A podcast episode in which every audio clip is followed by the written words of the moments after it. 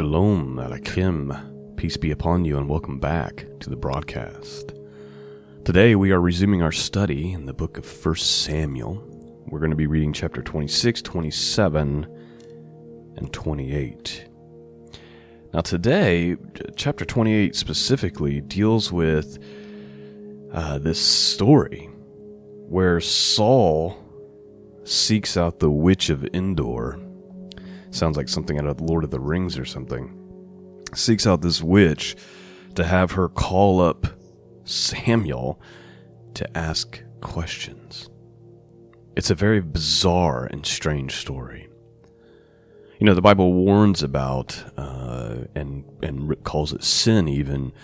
And, and I don't have the scriptures pulled up for this, and I should have, but you can research it yourself. Where you're not supposed to seek out psychics or mediums or sorcerers the reason why it warns against these things is because they exist. Some of them are, man, most of them are fraud. Um, but apparently it exists according to this story. We also see a situation, and you can look this up also in the New Testament, where Paul's being annoyed by this woman who's possessed by a devil, which gives her the power and ability to uh, basically be a psychic and he she makes lots of money for her handler, if you will. And then Paul finally gets frustrated and casts the demon out of her, and then she can no longer do it. So it's very possible that all this stuff is by demonic power. Anyway, I'm not going to get into that whole conversation today, just to say that chapter 28 is very strange and very wild, uh, to say the least uh, this story about David and this witch, this woman who had a familiar spirit. You see, all of this kind of stuff is made possible through demonic uh, spirits. It's not, you know, it's not like God gives a person the ability to to have sorcery, right? Like this is this is some dark stuff that would allows a person to do this. But before we get to that part, chapter 26 is the second time that David spares Saul's life. So it's the second time that Saul's taken a nap, and David is presented with the opportunity from the Lord to kill Saul. But David, being a man after God's own heart, being a righteous, unholy man of, of high character, doesn't take it upon himself to do that. It's almost like God has presented him with this opportunity two times to test David to see if he will choose what is right. And of course, he does. So, that is the introduction. Without further delay, let's just read the story. So, chapter 26, 27, and 28, we're going to read the King James Bible as usual. For Samuel, let's have a look. Chapter 26, verse 1. And the Ziphites came unto Saul to Gibeah, saying, Doth not David hide himself in the hill of Hachilah, which is before Jeshimon? And Saul arose and went down to the wilderness of Ziph, having three thousand chosen men of Israel with him, to seek David in the wilderness of Ziph. Please note, note that this wasn't Saul's idea. In life, Especially if you're in a position of power, there's always going to be people around you trying to stir up trouble. People with their own agendas. And this case is no different. We have uh, these people known as the Ziphites. They come into Saul and say, "Hey, David's hiding himself," and so and puts that plants that seed in Saul's mind. Verse three. And Saul pitched in the hill of Hachilah, which is before Jeshimon by the way. But David abode in the wilderness, and he saw that and he saw that Saul came after him into the wilderness. David there, therefore sent out spies and understood that Saul was come in very deed. And David arose and came to the place where Saul had pitched. And David behold beheld the place where Saul lay, and Abner the son of Ner, the captain of his host, and Saul lay in the trench, and the people pitched around about him. Then answered David and said to Ahimelech the Hittite, and Abishai the son of Zeruiah, brother of Joab, saying, Who will go down with me to Saul to the camp? And Abishai said, I will go down with thee. So David and Abishai came to the people by night, and behold, Saul lay sleeping within the trench, and his spear stuck in the ground at his brother, at his bolster but Abner and the people lay around about him. Then said Abishai to David, God hath delivered thy enemy into thy hand this day. Now therefore, let me smite him, I pray thee, with the spear, even to death at once, and I will not smite him the second time. And David said to Abishai, Destroy him not, for who can stretch forth his hand against the Lord's anointed, and be guiltless? David said, Furthermore, as the Lord liveth, the Lord shall smite him, or his day shall come to die, or he shall descend into battle and perish. The Lord forbid that I should stretch forth my hand against the Lord's anointed, but I pray thee, take thou now the spear that is at his bolster, and the curse of water, and let us go. So David took the spear and the curse of water from Saul's bolster, and they gat them away, and no man saw it, nor knew it, neither awakened, for they were all asleep, because a deep sleep from the Lord was fallen upon them. So David comes up on these, on David, or on Saul. And Saul and all of his men are asleep, even the ones charged with guarding him. And this is because the Lord had caused them to fall into a deep sleep.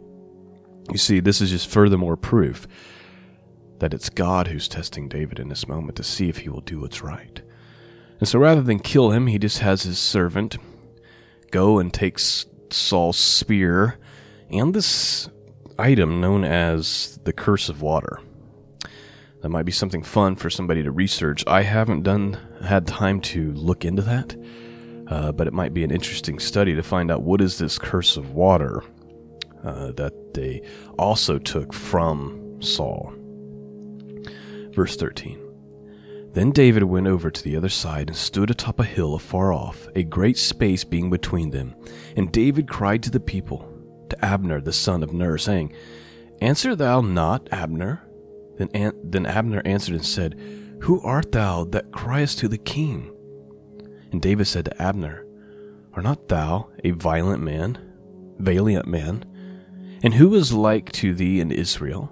Wherefore then hast thou not kept the Lord thy king? For there came one of the people in to destroy the king thy Lord. This thing is not good that thou hast done. As the Lord liveth, ye are worthy to die, because ye have not kept your master, the Lord's anointed. And now see where the king's spear is, and the curse of water that was in his bolster. And Saul knew David's voice, and said, Is this thy voice, my son David? And David said, It is my voice, my lord, O king. And he said, Wherefore doth my lord thus pursue after his servant? For what have I done? Or what evil is in my hand? Now therefore I pray thee, let my lord the king hear the words of his servant. If the Lord have stirred thee up against me, let him accept an offering. But if they be the children of men, cursed be they before the Lord, for they have driven me out this day from abiding in the inheritance of the Lord, saying, Go serve other gods. Now therefore, let not my blood fall on the earth before the face of the Lord, for the king of Israel is come out to seek a flea, as when he doth hunt a partridge in the mountains. Then said Saul, I have sinned. Return, my son David, for I will no more do thee harm, because my soul was precious in thy eyes this day. Behold, I have played the fool and have erred exceedingly. And David answered and said, Behold the king's spear, and let one of the young men come over and fetch it. The Lord render to every man his righteousness and his faithfulness, for the Lord delivered thee into my hand today, but I would not stretch forth my hand against the Lord's anointed. And behold, as thy life was much set by this day in my eyes, so let my life be much set by in the eyes of the Lord, and let him deliver me out of all tribulation. Then Saul said to David, Blessed be thou, my son David. Thou shalt both do great things, and also shall still prevail. So David went to his way, and Saul returned to his place. Chapter 27. Now, real quick before I start, this little chapter here, which is only 12 verses, is a reminder to us that even the greatest men of faith, even after they've had some success, you know, they get wore down. We all get wore down at times. We get wore down by the, this world. We get wore down by the attacks of the enemy. And we all have laps sometimes in faith. And, in, and we feel discouraged and defeated. David is no exception even being as great a man as he is, as faithful a man as he is, as connected to the Lord as he is, he is no exception to this rule. And we see this play out in many people's lives. You see it in Elijah. He has this great victory where he has, you know, where the Lord calls down, where he calls down fire and the Lord burns up the altar and he slays like thousands of these, uh, or a large number. I don't remember off the top of my head, but he slays a large number of the prophets of Baal. And then the next moment, he's depressed and he's fleeing for his life. Similar situation here. Let's have a look. Chapter 27. And David said in his heart, I shall now perish one day by the hand of Saul. There's nothing better for me than I should speedily escape into the land of the Philistines and Saul shall despair of me to seek me any more in any coast of Israel, so shall I escape out of his hand. And David arose, and he passed over with the six hundred men that were with him into Achish, the son of Maoch, king of Gath. And David dwelt with Achish at Gath, and he and his man, every man with his household, even David with his two wives, Ahinoam and Jezreelites, Jezreelitess, and Abigail and Carmelitess, Nabal's wife. And it was told Saul that David was fled to Gath, and he sought no more again for him. And David said to Achish, If I have now found grace in thy eyes, let, let them give me a place in some town in the country, that I may dwell there. For why should thy servant dwell in the royal city with thee? And Achish gave him Ziklag that day, wherefore Ziklag pertaineth unto the king of Judah unto this day. And the time that David dwelt in the country of the Philistines was a full year, full year and four months. Please note, is it possible that this state of mind, this heart of David, was given to him by the Lord as a way of giving David a little break from fleeing? because David's discouraged and he says, I'm just going to go to the land of the Philistines and maybe Saul won't pursue me anymore. And then when Saul heard that that's where David was, he no longer pursued him. And so David has been there now a year and four months, pretty much living at ease. You see, sometimes we just don't see the full picture. Sometimes we think God has abandoned us or left us when really He's doing something else that's for our benefit. Just raising the question.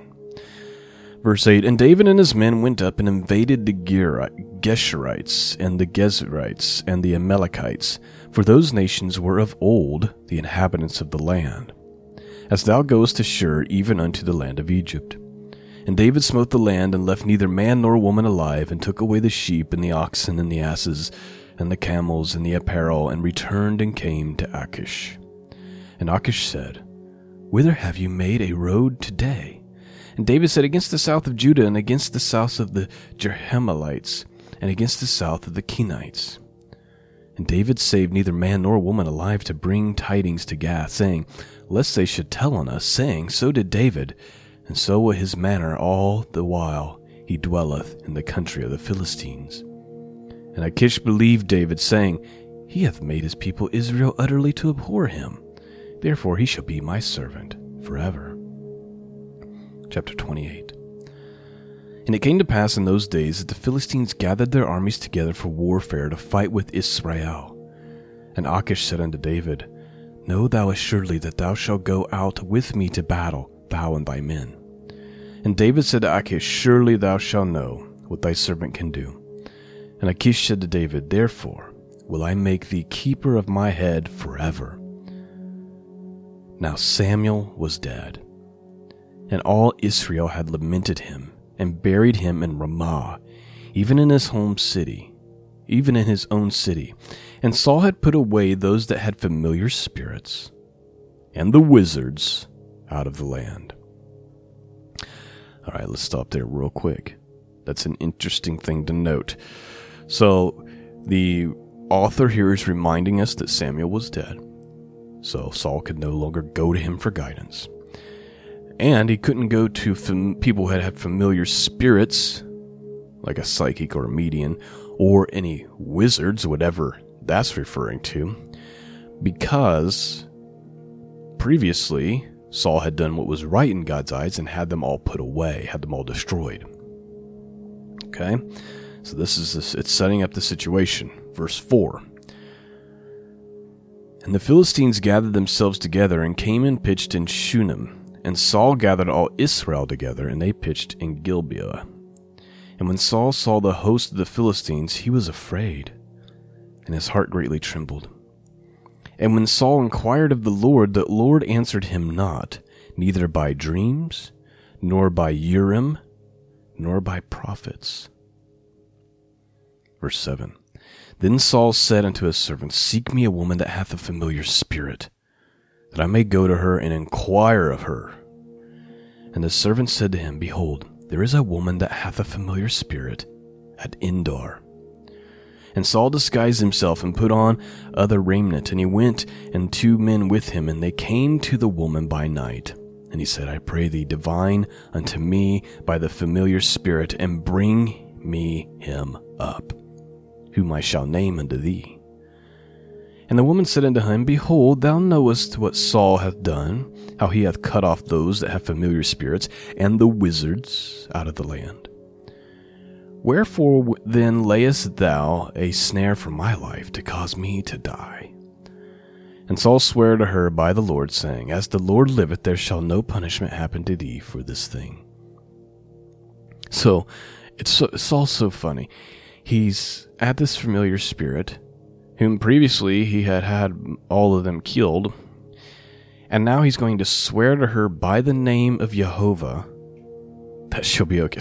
It's just a weird situation. Here he is in a sinful situation, swearing by the name of Jehovah. This guy, I mean, he's really went off the deep end. And Saul sware to her by the Lord, saying, As the Lord liveth, there shall no punishment happen to thee for this thing. Then said the woman, Whom shall I bring up unto thee? And he said, Bring me up Samuel. And when the woman saw Samuel, she cried with a loud voice. And the woman spake to Saul, saying, Why hast thou deceived me? For thou art Saul. And the king said unto her, Be not afraid, for what sawest thou? And the woman said unto Saul, I saw gods ascending out of the earth. And he said unto her, What form is he of? And she said, An old man cometh up, and he is covered with a mantle. And Saul perceived that it was Samuel. And he stooped with his face to the ground and bowed himself. And Samuel said to Saul, Why hast thou disquieted me to bring me up? And Saul answered, I am sore distressed, for the, for the Philistines make war against me, and God is departed from me, and answereth me no more, neither by prophets nor by dreams. Therefore I have called thee, that thou mayest make known unto me what I shall do. Then said Samuel, Wherefore then dost thou ask of me, seeing the Lord is departed from thee, and is become thy enemy? And the Lord hath done to him as he spake by me, for the Lord hath rent the kingdom out of thy hand, and given it to thy neighbor, even to David, because thou obeyedst not the voice of the Lord, nor executed his fierce wrath upon Amalek. Therefore hath the Lord done this thing unto thee this day. Moreover, the Lord will also deliver Israel with thee into the hand of the Philistines, and tomorrow shalt thou and thy sons be with me. The Lord also shall deliver the host of Israel into the hand of the Philistines. Then Saul fell straightway along on the earth and was sore afraid because the words of Samuel, and there was no strength in him, for he had eaten no bread all the day, nor all the night. And the woman came to Saul, and she saw that he was sore troubled, and she said unto him, Behold, thy handmaid hath obeyed thy voice, and I have put my life in thy hand, and have hearkened unto thy words which thou spakest unto me. Now therefore I pray thee, hearken thee also unto the voice of thy handmaid, and let me set a morsel of bread before thee, and eat, that thou mayest have strength when thou goest on thy way. But he refused, and he said, I will not eat. But his servants together with the woman compelled him and he hearkened unto their voice. So he arose from the earth and sat upon the bed. And the woman had a fat calf in the house, and she hastened to kill it, and to took flour and kindled and kneaded it, and did bake unleavened bread thereof. And she brought it before Saul and before his servants, and they did eat. Then they rose up and went away that night. And so that is the end of our study for today. And certainly there's so many things that we could look deeper into. For example, why is she making unleavened bread? Is this the season of unleavened bread? So many things, so many things. Samuel tells the spirit that is supposedly Samuel tells Saul that he's about him and all his people are about to join him in the ground by tomorrow. He says, Tomorrow shall thou and thy sons be with me He's this the spirit of Samuel ask Saul why he disquieted him. I mean, the whole story is super, super strange and raises many, many questions. And, uh, you know, sometimes that's the point. And I hope that's what's happened to you this morning as you've listened to this, because questions like this cause people to people who really hunger for the truth and for God to dig and to seek and to say, what is this all about? And so I pray that's what's happened for you this morning. Thanks for listening, friends. Thank you for your prayers and your support of this podcast. I hope that it's serving you well. Peace and grace be with all of you, and until next time, God bless.